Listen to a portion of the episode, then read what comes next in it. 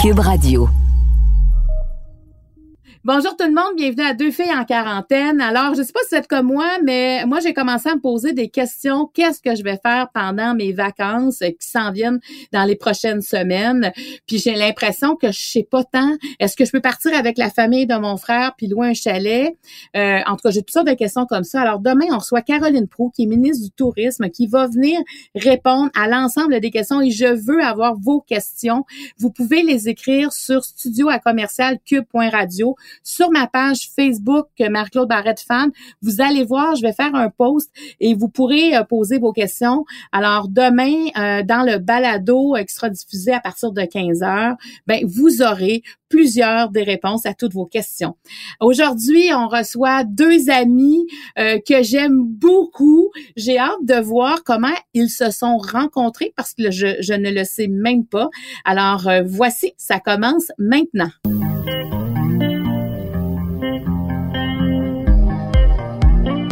Accompagner pendant votre confinement, voici deux filles en quarantaine.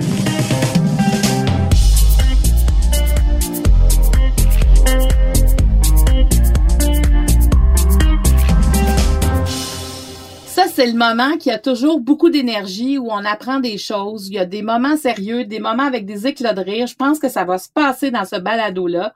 On est avec Kim Tui et Simon Boulris. Bonjour à vous deux. Bonjour c'est tellement un plaisir de vous retrouver dans le balado. Habituellement, c'est autour d'une table. On, est en train de boire quelque chose ou manger quelque chose. Et là, là, moi, je suis dans mon garde-robe avec vous deux. Je trouve ça extraordinaire. Et... Ah, je suis pas la seule dans le garde-robe! non! Moi, je n'y suis pas. Je suis sortie depuis longtemps. Là, je suis dans ma cuisine. Non, toi, t'es sortie de ton garde-robe. Hein? là, vous autres, vous êtes amis dans la vie et je sais pas absolument pas comment vous vous êtes rencontrés mais euh, je pense que tout le monde, on est curieux de le savoir. Comment vous êtes rencontrés? Ben écoute, moi, je, vais te conter ma version. Ok, alors euh, euh, Kim et moi, on a sorti nos premiers romans la même semaine. Alors euh, Rue et Les Jérémiades, pour ma part, sont sortis. Euh, on, par, on parle de septembre 2000, 2009. Ça fait déjà 11 ans. et bon, évidemment, on connaît tous l'issue de mon livre. Il est passé dans le beurre de Kim complètement. Donc je pensais vraiment inaperçu. et cela dit, j'ai eu quand même, j'avais des très belles critiques, mais bon, j'en ai vendu très très peu. Et, euh, et on a invité, on a été invités tous les deux dans un festival qui s'appelle les Correspondances d'Isman cet été-là. Donc on est en 2010. Euh, je pense que c'était le mois d'août 2010. On se retrouve dans une petite voiture euh, entre plusieurs ah, événements littéraires. C'est ça. Moi, c'est le. C'est parce que je n'avais pas de lift pour retourner à l'hôtel. Ben, moi non plus, j'en avais pas, Kim. Alors, on a tous les deux squatté. Euh, on est rentrés dans une petite voiture tous les deux et on a, on était collés l'un sur l'autre, puis on s'est fait rire. Puis, euh, je pense que ça a commencé comme ça, en se faisant rire. Dans on a passé la nuit là dans le dans le lobby ensemble. Oui, absolument. On n'était pas dans un lit cette fois-là. On a dormi quelques fois ensemble, mais pas cette fois-là. attends, attends, Kim, t'as dormi avec Simon? Explique-nous ça. Ah oui, ça c'était une autre fois. C'était quand, hein? C'est l'année suivante, peut-être, euh, au, ce Noël-là. Non, quelques euh, années plus tard. C'est peut-être un 3-4 ans plus tard. OK. Ben, tu vois, pour moi, c'est tout euh, un. Et c'est un, un, photographe français qui est venu pour faire les couples imaginaires. Tu sais, il mettait deux, deux, deux personnes qui ne sont pas nécessairement homosexuelles, mais sont mises en scène comme s'ils étaient en couple. Et moi, j'étais avec euh, Véronique Loutier, par exemple, que je n'avais jamais rencontré et que notre première, premier contact, c'était d'être tout nu dans une, ben, pas tout complètement, là, mais. mais t'étais, t'étais topless. J'étais topless. Oh, ouais.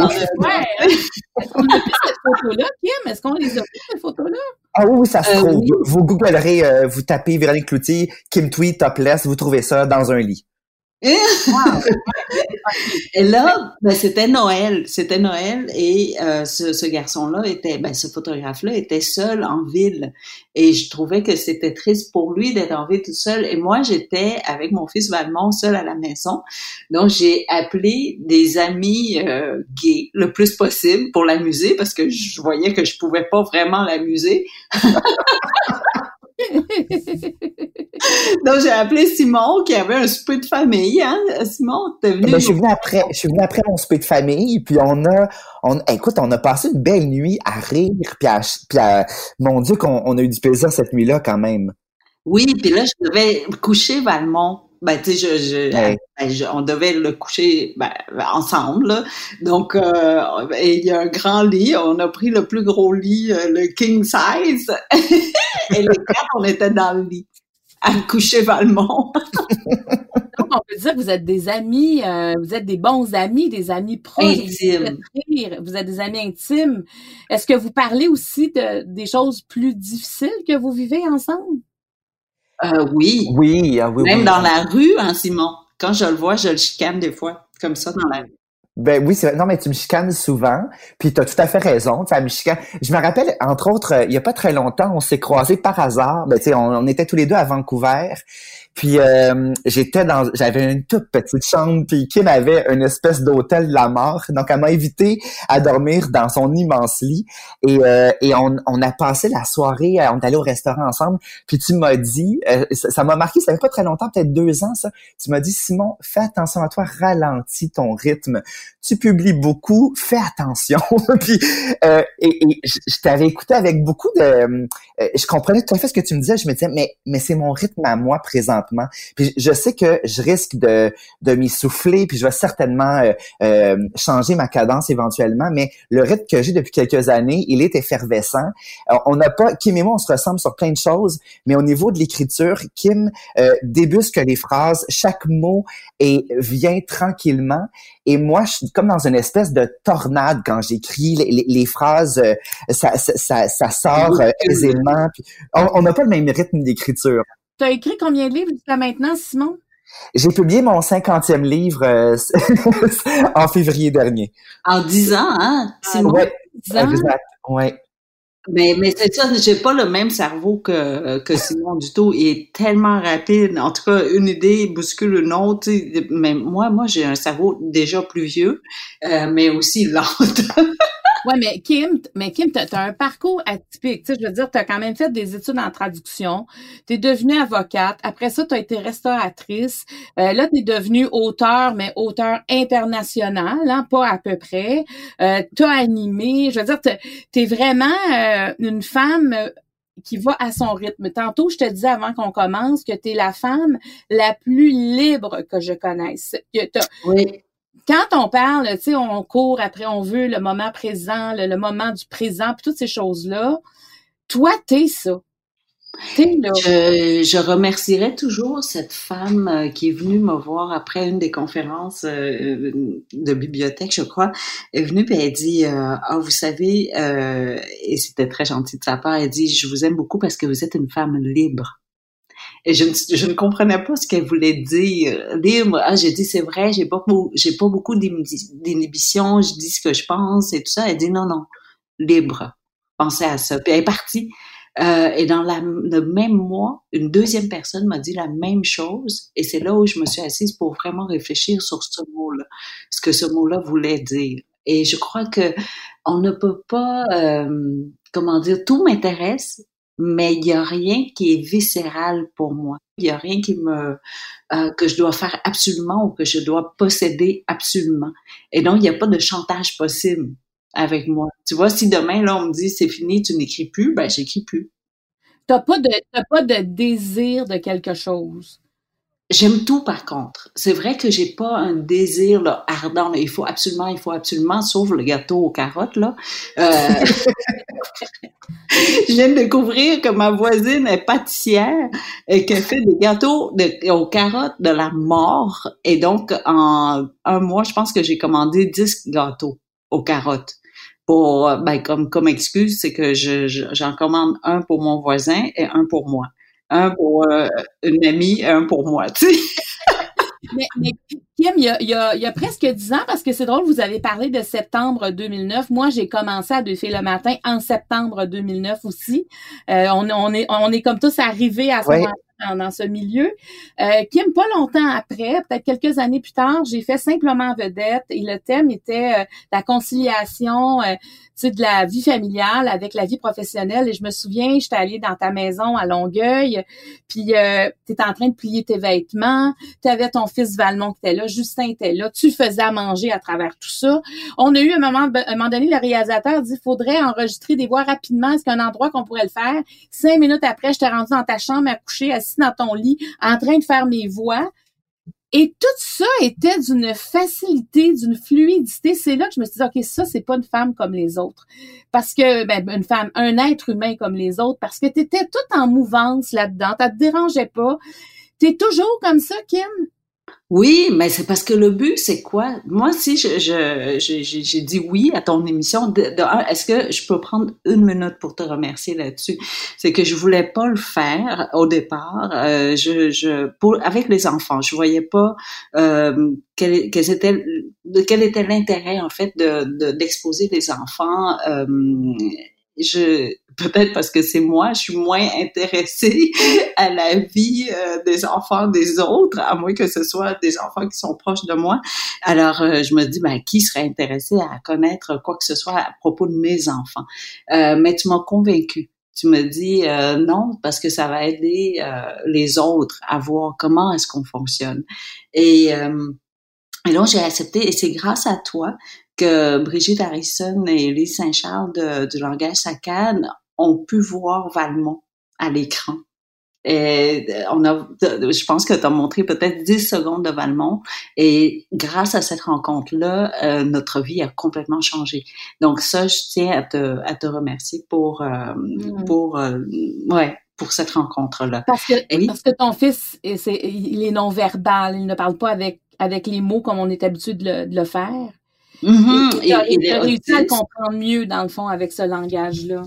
Oui, oui. Puis euh, Brigitte et Lise, quand ils nous ont vus à la télé, ils se sont dit Ah, Valmont essaie de dire quelque chose à sa mère et sa mère ne comprend pas. Et, et, donc, elle, voyait en fait la, la, difficulté que nous avions à, à communiquer. Euh, parce que communiquer, c'est pas parler seulement.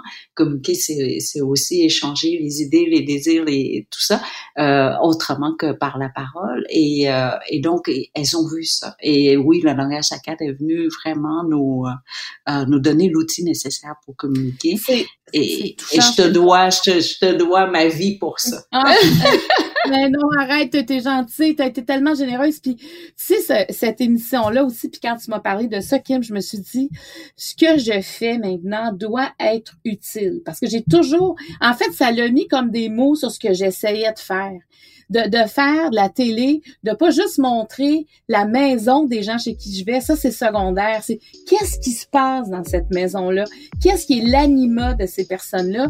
Et ça pour moi, tu sais, ce que tu dis, c'est comme un, gros gros, tu sais, il y a pas de plus gros trophée que je pourrais gagner que de t'entendre dire ça. Merci beaucoup.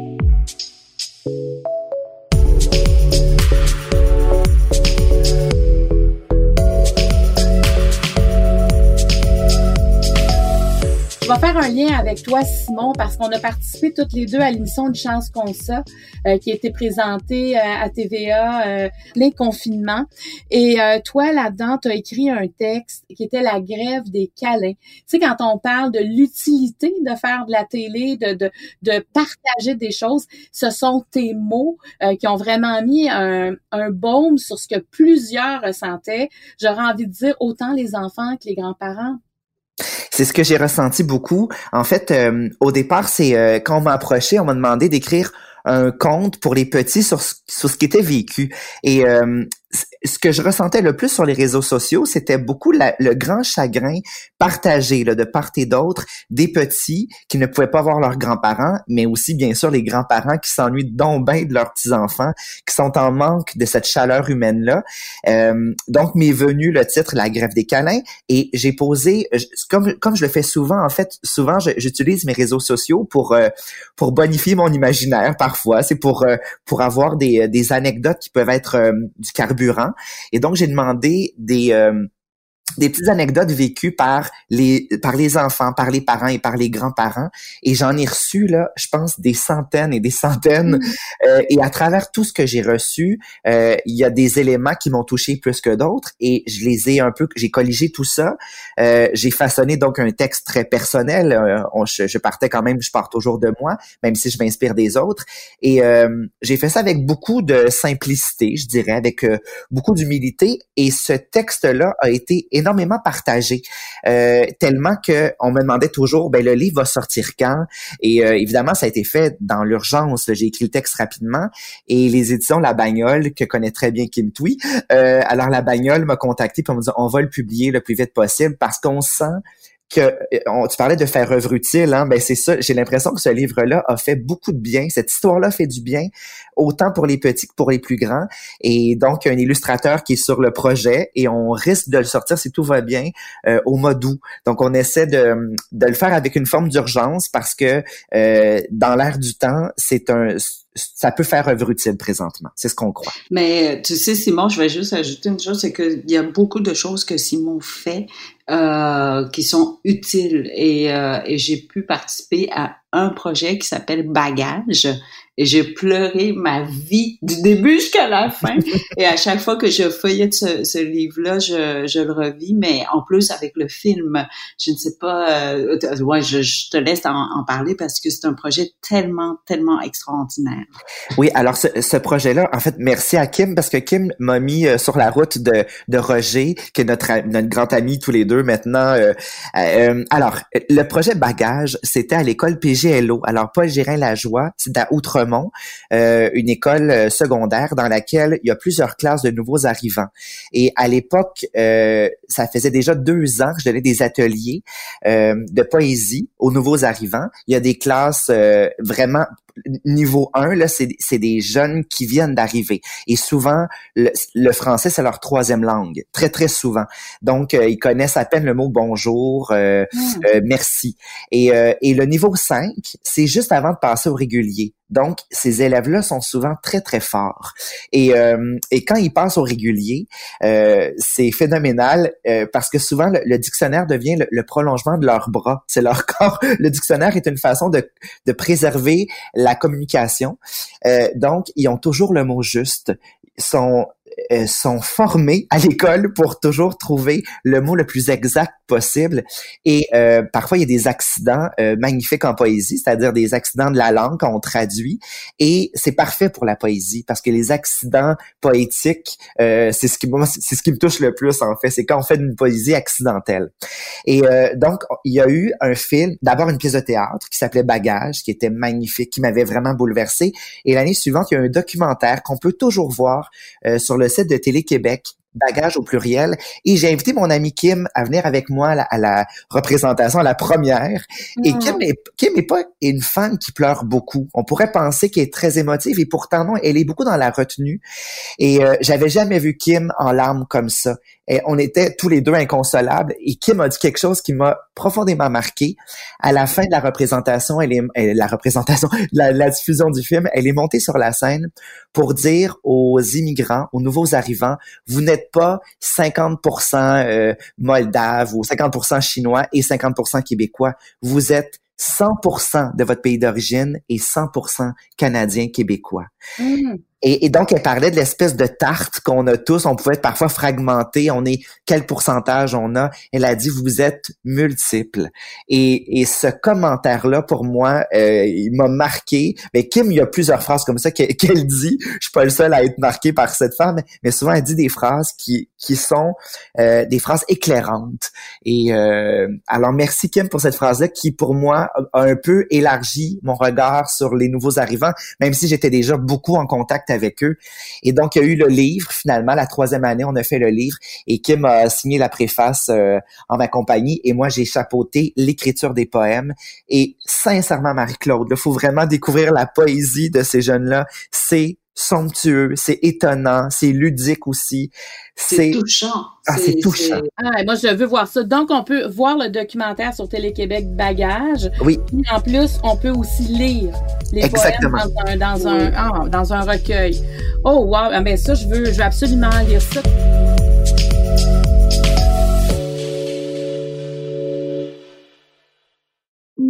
Imaginez des technologies qui sauvent des vies, qui réinventent le transport ou qui explorent l'espace. L'École de technologie supérieure en conçoit depuis 50 ans. 50 ans. Imaginez la suite. J'accepte avec, euh, avec fierté la direction, les commandes. Non, non, pas les commandes. Votre maison, c'est un espace où vous pouvez être vous-même. J'accepte d'être l'entraîneur-chef des Orignaux Atomes 2B de l'école. Mon amour, moins fort, la petite dame. Ah, excuse, excuse. Tu parles à qui? Elle mérite d'être bien protégée. Et vous méritez d'être bien accompagné. Trouvez la protection la mieux adaptée à votre maison avec Desjardins Assurance et obtenez une soumission en quelques clics sur desjardins.com.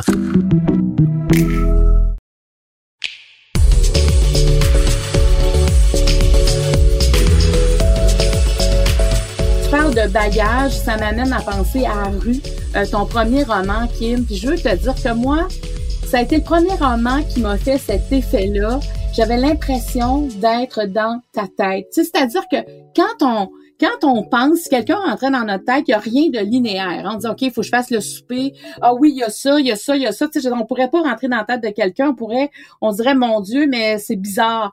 Mais dans ton livre, c'est drôle. Je me disais, mais c'est, c'est, stroboscopique, je trouve, dans, dans rue. Et ça fait une force à ce livre-là parce que tu penses à quelque chose, tu nous racontes d'autres choses, tu reviens et ça fait qu'on comprend tellement ce qui se vit dans ce livre-là. Et là, ça va être adapté au cinéma. Alors, si tu savais comment j'ai hâte de voir les images qui vont aller, parce que moi, j'en ai tellement d'images de rue. Alors, raconte-nous cette magnifique aventure-là malgré là, ce qu'on vit sur la planète, les déplacements, tout ça, mais il reste que ça sera un film. Comment ça s'est arrivé? Alors, le film, ben, c'est parce que André Dupuis, qui est le producteur de, de la maison euh, Amalga, était un client du restaurant que j'avais. Puis vraiment, je pensais que André était un bibliothécaire. Je sais pas pour lui. Il a l'air de bibliothécaire. C'est un homme charmant, très élégant. J'aime beaucoup André Dupuis. T'es d'accord avec moi, hein? Il ressemble à un bibliothécaire parce qu'il est tellement poli, il parle bien, il était élégant avec toute l'équipe. Alors, on prenait très bien soin de lui, puis il venait souvent au restaurant seul, à s'asseoir dans un coin tranquille à lire. Et je sais pas, on a inventé une personnalité à, à André. On se disait, ah, c'est quelqu'un qui n'avait pas, euh, qui n'avait pas d'amis. On était sûr qu'il n'avait pas d'amis. Et, euh, et donc, je disais au, euh, à l'équipe que euh, si c'était quand, quand c'était possible là, au dessert, de, pour moi de sortir de la cuisine, ben je dites-le moi, puis je vais, je vais aller m'asseoir avec André pour lui donner deux minutes d'amitié, tu sais, d'avoir quelqu'un à qui parler. Et ces deux minutes-là se sont accumulées pour devenir une amitié. Puis donc j'ai su qu'il était producteur beaucoup plus tard. Puis même une fois que je savais c'était ben, son métier. Je ne savais pas ce qu'il faisait exactement dans la vie. On était juste amis. Et à la fermeture du restaurant, c'est ça, il m'a, il m'a invité à aller luncher pour me demander pourquoi j'ai fermé le resto, bla bla bla. Et, euh, et j'avais 20 pages de notes, tout simplement, euh, dans, dans mon ordinateur. Il dit montre-moi ça, puis euh, j'ai, montré, puis en dedans de 24 heures ou même moins, il m'a rappelé puis il me dit euh, bon moi si j'étais à ta place je continuerais et il m'a donné vraiment des commentaires très constructifs. Euh, et il était capable de voir dans une phrase de dire là je sais que tu t'es retenu laisse-toi aller laisse l'élan aller jusqu'au bout. C'est drôle hein mais il était capable de voir le souffle dans le texte. Et, euh, et, et, donc, André était là dès le début de rue, dès les premiers mots, dès les premiers balbutiements. Et c'est lui qui a acheté les droits dès que le, que, que, que le texte est devenu livre. Euh, et, et on a donc il a rêvé à ce livre depuis dix ans, je dirais. Euh, mais quand il l'a acheté, moi je pensais que c'était une façon pour lui de m'aider financièrement, de me donner des sous. Parce que j'ai dit, André, je sais pas comment tu peux filmer un livre de ce genre-là, de un, comment trouver des Vietnamiens maigres, tu sais, réfugiés, Euh, après 40 ans ici, là, après tout le bacon puis la, la Ah. poutine puis tout ce qu'on mange là, c'est plus possible de trouver. Après le gâteau euh, carotte. ben oui, tu sais, comment comment faire pour avoir l'air de de- de- d'un réfugié? Tu sais, je pesais peut-être le tiers de ce que je pèse aujourd'hui, et, euh, et la plupart des Vietnamiens, puis pas seulement la, la le poids, mais je vous dirais l'assurance. Tu sais, après 40 ans de, de, de, de pays en paix, de vivre dans un euh, dans une place de liberté comme ici, ce n'est plus possible d'avoir la même vulnérabilité d'un réfugié qui vient d'arriver. Alors, lui, il avait quand même ça en tête, là. Ben, c'est sûr, si on tourne rue, ben, on n'a pas le choix. Il, Ah il ouais. faut qu'il y ait des images de ces Vietnamiens maigres et, euh, et vulnérables. Et donc, euh, je me suis posé cette question-là pendant pendant les dix ans. Euh, et, euh, et là, ben, finalement, on a reçu l'aval de, de la SODEC euh, pour le pour le tournage. Évidemment, on peut pas tourner maintenant, donc on planifie euh, pour le futur, un futur encore incertain, mais on planifie quand même. On rêve. Moi, j'ai hâte, j'ai hâte d'entendre la trame sonore de rue. Parce Ah que, oui.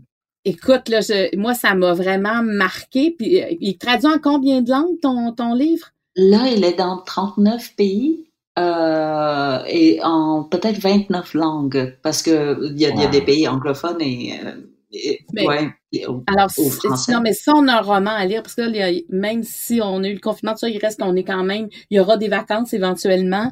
Quel magnifique livre. Et tu dis que tu écris euh, lentement parce que chacun des mots, on, on sent qu'il aurait pas pu avoir un autre mot. Mais je trouve que ce que tu écris, là, ta série de, de romans, il faut aussi les lire lentement. Tu sais, même, même si ces livres sont pas tous volumineux, c'est pas genre, attends, je vais en lire trois en fin de semaine. Il faut absorber. Es-tu d'accord avec ça, Simon, qu'il faut Tout à absorber fait. Tout à fait. Kim? Ki- Kim a une écriture qui, euh, tu as dit tant- tantôt, euh, comme un télescope, hein, euh, on- il y a un va-et-vient, il y a certaines digressions, et pour moi, un ça- stroboscope, un stroboscope, Ouais. tu sais, c'est-à-dire que les images changent rapidement. Oui. Absolument, c'est vrai. Euh, et et c'est très, euh, on est près du haïku, même si c'est des courts chapitres, mais à chaque fois, on est dans une observation. Et ce qui me frappe toujours, c'est la délicatesse, même dans l'humour. Hein, il y a beaucoup, il y a de l'humour chez Kim Thuy dans la vie, bien sûr, mais dans ses textes aussi, c'est un, c'est un humour plein de délicatesse. Je me rappelle dans Rue le balancement du fessier d'une dame euh, qui et, et la jeune fille est fascinée par ce, ce balancement-là. Donc, c'est du détail, c'est toujours de l'observation euh, raffinée, avec parfois de l'humour, avec beaucoup, beaucoup toujours de la sincérité. Euh, et, euh, et comme justement, je pense que tous les nouveaux arrivants qui développent, qui, apprennent une nouvelle langue, il y a souvent aussi débusqué le mot juste. Et j'ai l'impression que Kim a un émerveillement constant par rapport au langage et le langage français, québécois aussi, donc des expressions qui, euh, elle a une grande humilité par rapport à ça parce que des à- encore à son âge, il y a des mots qu'elle ne connaissait pas et qu'elle embrasse complètement. Elle dit, oh mon dieu, je connaissais pas ça. Moi, j'ai connu Kim quand elle a connu le mot scrotum, elle le plaçait constamment dans tout. Non, mais c'est vrai que je connaissais pas. Puis tu m'as dit, attends, ça c'est pluriel, ça peut aller en pl- pluriel ou c'est toujours singulier déjà? Non, non, c'est un peu pluriel. Il peut y avoir des scrotums. Mais généralement, dans Une un personne, une personne peut avoir deux. Ou... Mais non, mais là tu me l'as tu expliqué, puis je m'en souviens plus. Non, non, euh, c'est c'est très rare deux C'est scrotums. un scrotum, hein? Oui, C'est un scrotum par personne? Ben toi, je pense pas que t'en as. Alors généralement, c'est plus, il y a c'est plus des hommes. Ah, oui, oui, mais je veux dire, c'est, ben, OK, euh, un scrotum par homme, c'est ça? Oui, deux testicules en moyenne. Je peux imaginer, mais on peut imaginer les conversations. hein. se dire Non, non, mais je viens, je viens d'apprendre un autre mot, sémiologie, que je savais pas ça Ah oui. existait. Ah non, tu Mais- connaissais pas. OK. Mais je Ben sais pas, non. c'est quoi myologie? Ça veut dire Je quoi? sais pas plus. La? Mais la sémiologie, Ah, la sémiologie. Ah, Est-ce que c'est ça que tu as dit? Sémiologie, c'est euh, ça, euh, est-ce que non, ben, je, vous- je vous dirais que je suis pas allée chercher encore le mot, mais je devais être sur un jury avec un professeur en sémiologie et rhétorique. Et j'étais tellement impressionnée que vraiment là, j'ai perdu deux livres en une entrevue.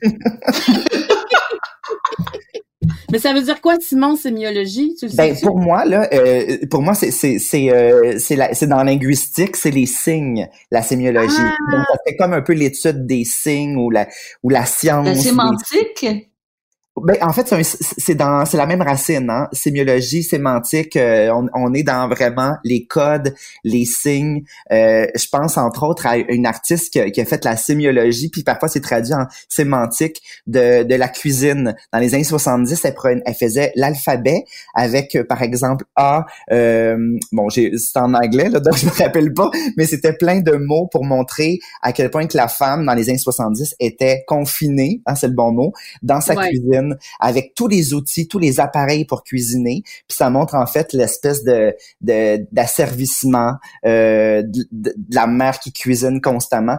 Euh, je trouve ça drôle de dire ça parce que Kim, euh, pour moi, c'est pour moi, elle incarne la sérénité dans la cuisine.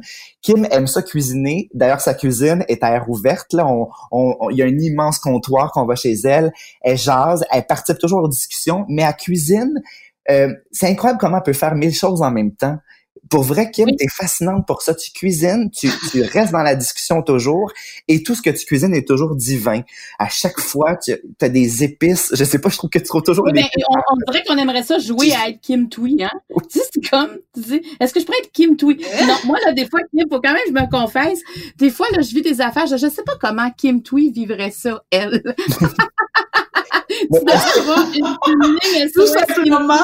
Mais est-ce que tu te rends compte que tu as quelque chose de, de, de très sage, de, de, comme une forme de sagesse dans, dans la sérénité que tu dégages à tout faire avec brio puis avec un espèce d'élan? Moi, ce que j'aime, c'est tellement ton élan bienveillant dans tout. Et je reviens à ce que tu as dit au début. Pour moi, c'est quelque chose que je dis souvent aux jeunes que je rencontre. Je vais beaucoup dans les écoles. Je leur dis, ben, je suis écrivain. Quand on me demande, tu fais quoi dans la vie? Je suis auteur, euh, je suis comédien. Mais j'aime vraiment me dire que euh, on peut avoir plusieurs vies dans une vie et mon amie Kim Twee est, est l'emblème de ça. Elle a été avocate, restauratrice, elle est écrivaine, puis elle dit toujours je sais pas ce que je serai dans dix ans. Je trouve ça beau qu'à 50 ans tu dises encore je sais pas ce que je serai. Euh, je non, mais c'est vrai. Mais non, mais même ben, avec ce confinement, avec cette pandémie, euh, cette pandémie, on est obligé de, de, de se, réorganiser, hein, de se réinventer. Et je crois que ça, je, je, je, me suis posé la question pourquoi j'ai changé des, ben, autant de métiers, mais aussi des métiers qui ne vont pas nécessairement ensemble. Tu sais, c'est pas une suite d'idées. Non, c'est ça. Et, et, et, je crois que le choix est basé sur euh, toujours euh, les valeurs, ou sinon ce qui m'intéresse, et, euh, et non pas le le métier en tant que tel, la logique là-dedans, bon ben je vais faire fiscalité et droit, ça va ensemble, un euh, ben un euh, enrichit l'autre et tout ça, euh, parce qu'en fait c'est ça, tu suis la vague, ce qui vient euh, et ce qui s'offre à toi, est-ce que ça parle aux valeurs qui qui, qui tiennent à cœur? Et, et, je pense que ça a été oui, ça a été cette, cette aventure-là. Mais juste pour vous dire pourquoi c'est facile pour moi, c'est que la plupart du temps, je ne comprends pas ce que je fais. Je plonge, je suis dans l'ignorance totale. Comme, comme ce jury auquel j'ai participé, je ne savais pas, c'était très sérieux. Euh, vraiment, c'était le choix du... Bon, en tout cas, je, je, je vous en parle pas, je vais vous ennuyer avec ça. Mais, et, et, et j'ai dit à mes euh, enfants après, j'ai dit, non, mais c'est comme si j'avais je devais faire un examen sur un cours que je n'avais pas fait. Et je oh. pense toujours que je plonge dans une pataugeoire, mais en fait, c'est une piscine olympique. Mais je le découvre au moment où j'ai les pieds déjà dans l'eau. Et tu t'en es bien euh, sorti? Euh, ben, je sais pas, je suis pas sûre. Parce que, tu sais, un professeur en sémiologie, puis moi, je pensais que ça voulait dire semence. En tout cas. ça, c'est drôle.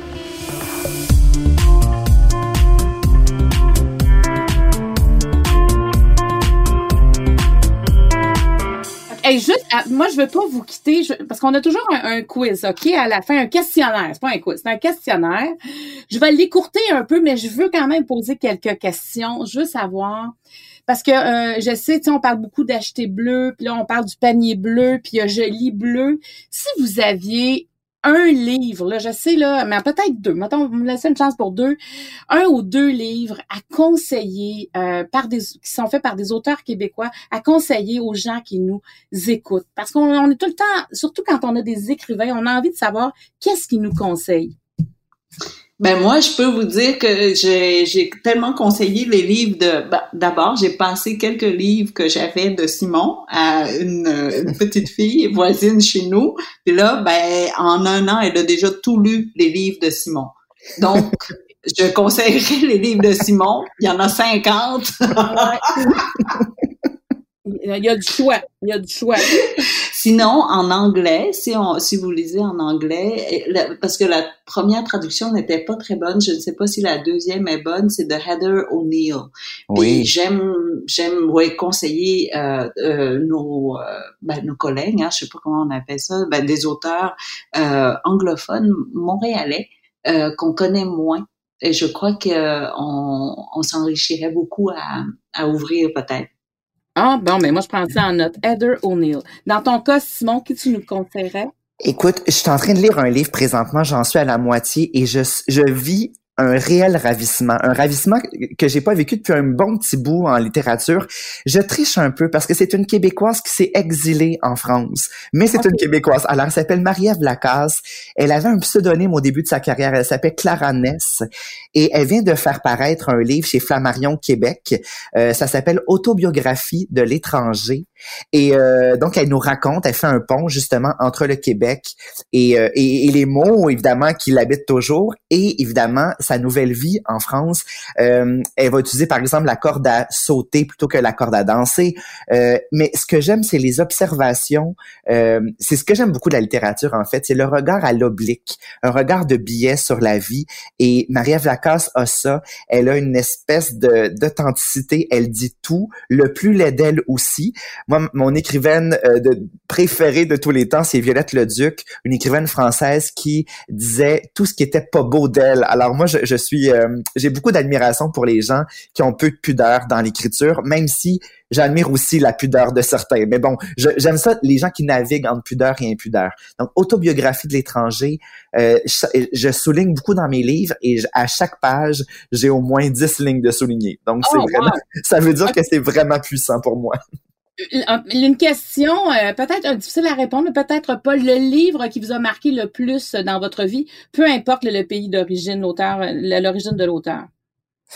Euh, euh, Simon, vas-y, parce que moi, j'ai euh, j'ai découvert Michael Delille au tout début de, de ma carrière littéraire. J'avais publié Les Jérémiades en même temps que Kim Thuy, euh, qui avait publié Rue.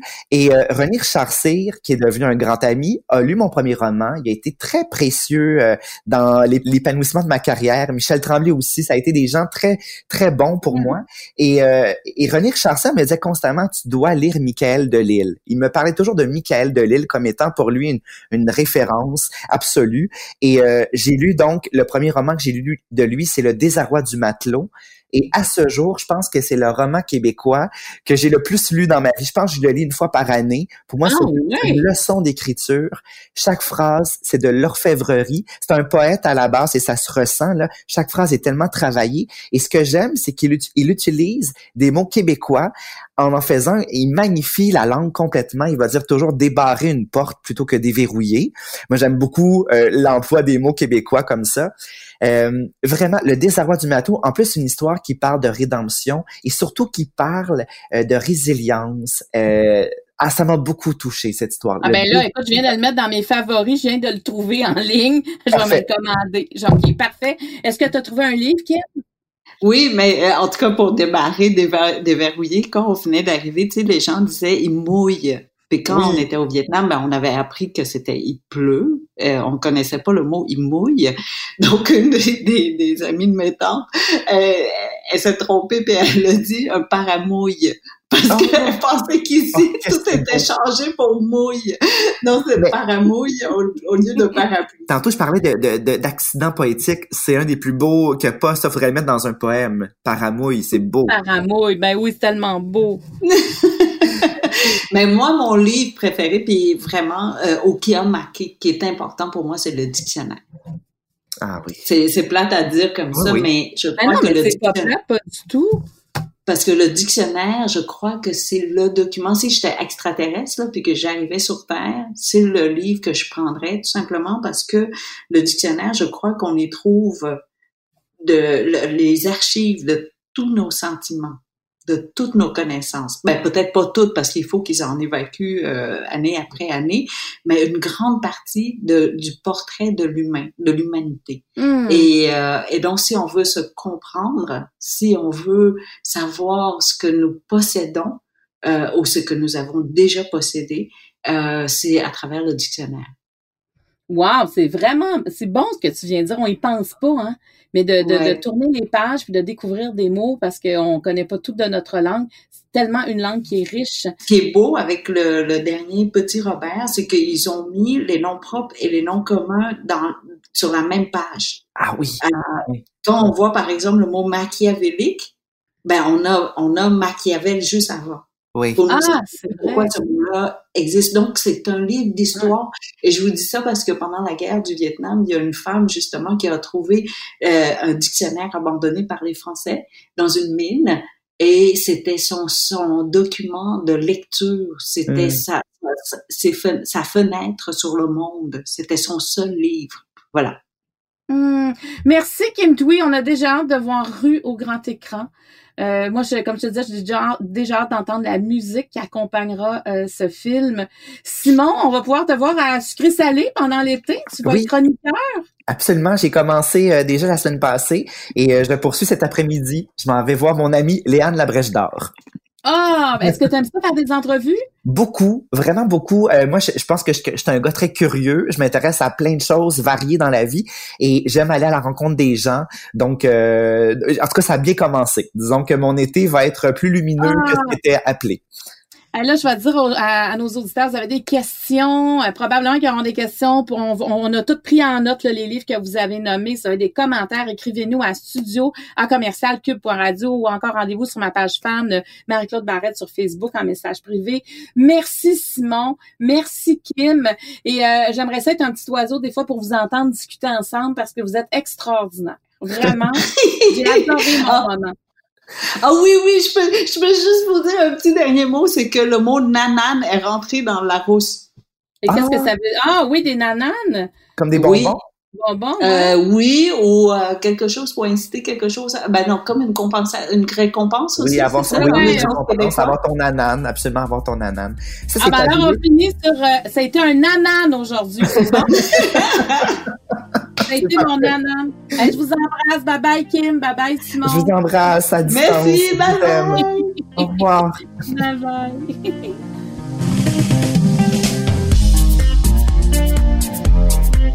Je tiens à remercier toute l'équipe qui nous permet de réaliser ce balado. Producteur au contenu Jean-Philippe Lavallée, à l'animation moi-même Marie-Claude Barrette, l'équipe de Cube Radio, au montage Anne-Sophie Carpentier et le chef réalisateur Bastien Gagnon La France. Deux filles en quarantaine est une production de Cube Radio.